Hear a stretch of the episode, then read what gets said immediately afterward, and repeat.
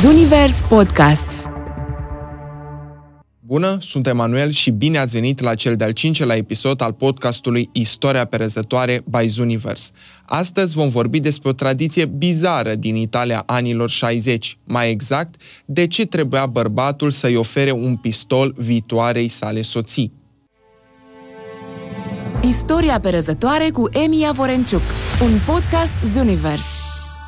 Potrivit istoricului Perry Wilson, în regiunea Italiei, tradiția spune că bărbatul era obligat să ofere viitoare sale soții un pistol.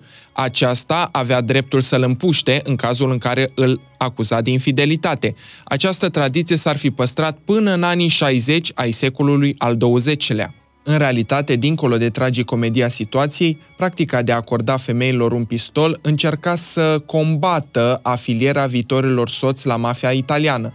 Într-o situație critică, bărbatul se putea răzbuna pe femeia de lângă el și printr-o rafală de gloanțe. Un caz aparte este cel al celebrului tenor Traian Grozăvescu, care a fost ucis din cauza geloziei soției sale. Pe data de 14 februarie 1927, Traian Grozăvescu cânta pentru ultima dată pe scena operei din Viena. Peste numai 5 zile, la 19 februarie 1927, celebrul tenor își găsea sfârșitul din cauza unui glonte ieșit din revolverul soției sale, Nelly Grozăvescu.